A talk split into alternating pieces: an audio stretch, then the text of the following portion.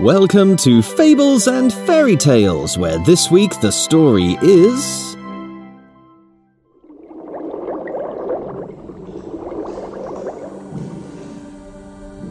The Dancing Mermaid. This story was written by me, and it's based on a story by Hans Christian Andersen. Here to read it to you, it is I, your storyteller Chip Colquhoun, with additional voices from Erica Sanderson. This is part three, with more from Under the Sea. If you missed everything before today, catch up at fablespodcast.co.uk. But if the story is with you, then let us continue.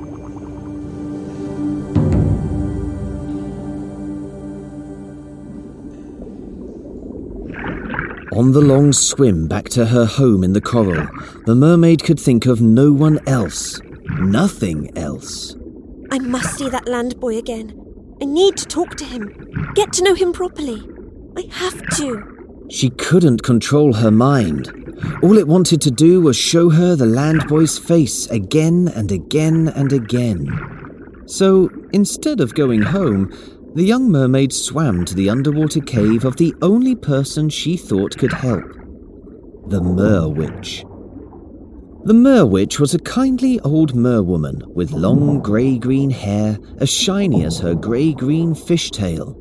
She was in the middle of preparing her supper when the mermaid arrived. Young mer princess, She said with a smile.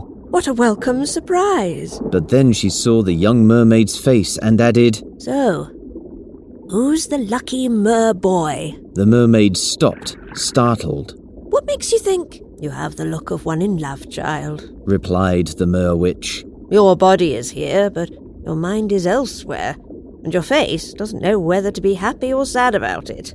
The mermaid sighed. Oh, wise merwitch, you are half right, but I'm not in love with a mer boy. No? replied the Mer Witch, settling down on a large sea sponge. But then suddenly realized what the mermaid meant and said, No! The mermaid nodded.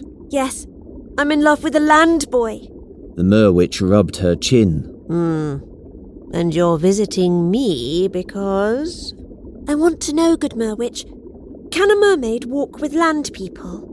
Now the merwitch sighed and patted the sponge next to her. Oh, sit down, child. After the mermaid sat, the Merwitch continued. It is possible, yes. My magic can give you more earth element so you can swap your tail for legs. But there are three very important details you need to know. First, it will come at a cost. You will need to give up your water element, meaning you will lose your beautiful voice. The princess touched her lips. So I can walk with the land boy, but not talk with him. The Mer Witch nodded. Hmm. That's right. But that is not all. It's not how mermaids are supposed to be. So it will hurt a great deal. Every step you take will feel like your feet are being stabbed by sharp knives. The mermaid winced at the thought. But the face of the land boy filled her mind again, and somehow took the worry away. If that is what I must suffer to be a land person, I would do it for love. The Merwitch held up a finger. Not so fast, Your Highness. Even with legs, you won't be a land person. My magic can give you more earth element, but it can't give you soul. The mermaid frowned. What soul? Soul is an element you only find in land people. Explained the Merwitch. Different people have different ideas about what soul actually is, but the basic idea is always the same. Soul is what allows a creature to be remembered. The mermaid's frown creased even more. What do you mean?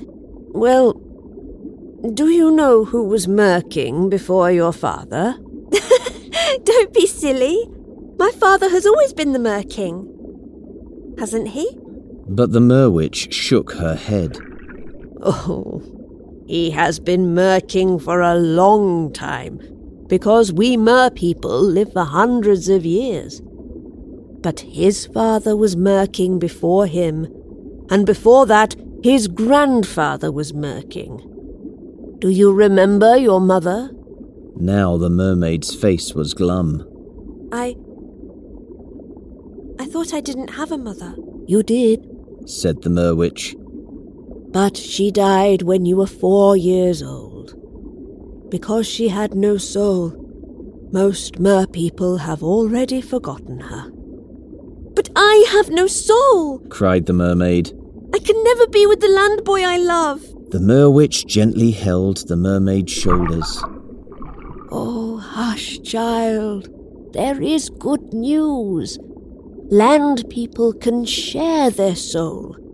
Many a soulless creature has been blessed with soul by a land person. There are dogs, cats, even rats that will be remembered for all time because a land person shared their soul with them. The mermaid sniffled. What's a dog? The merwitch chuckled. Never you mind. My point is, if this land boy likes you, he will share his soul with you. And then you will be a land person. Who knows? Maybe then your pain will go away too. The mermaid sat up straighter. So all I have to do is to be his friend, and I will share his soul. Good Merwitch, thank you. I will do it. The merwitch chewed her lip for a moment, then asked, Are you sure? Yes. The mermaid said eagerly. Don't you want to see your father? To say goodbye first? The merwitch asked. The mermaid thought for a moment, then said, No. He will try to convince me not to. He might even imprison me to stop me. I will write a letter for the stingrays to deliver to him, and I won't mention you so that he doesn't get angry with you. I don't want to delay any longer. Please do what must be done so I can make friends with the land boy. The merwitch could see that the mermaid had made up her mind and would not be convinced otherwise. So she prepared a potion, while the mermaid wrote a letter to her father. And once the stingrays had taken her letter for the merking, the mermaid took the potion. Thank you, good merwitch.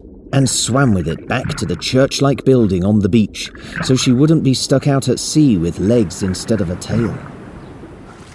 Once she could rest on the sand of the shallows with her head above the waves, she felt a tingle of nerves, then yelled, Land boy, where are you?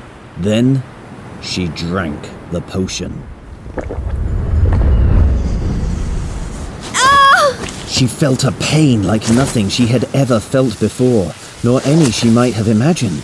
It was like her whole tail was being torn in half. The pain was so intense that she squeezed her eyes and saw the colour red instead of black, and a bell rang incessantly in her ears. She felt like she was falling down, down, down.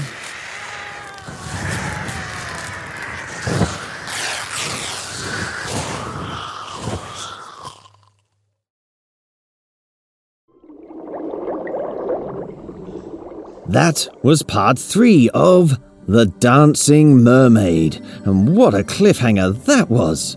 To find out how the young mermaid copes with her new legs, make sure you're subscribed to this podcast for next week's episode.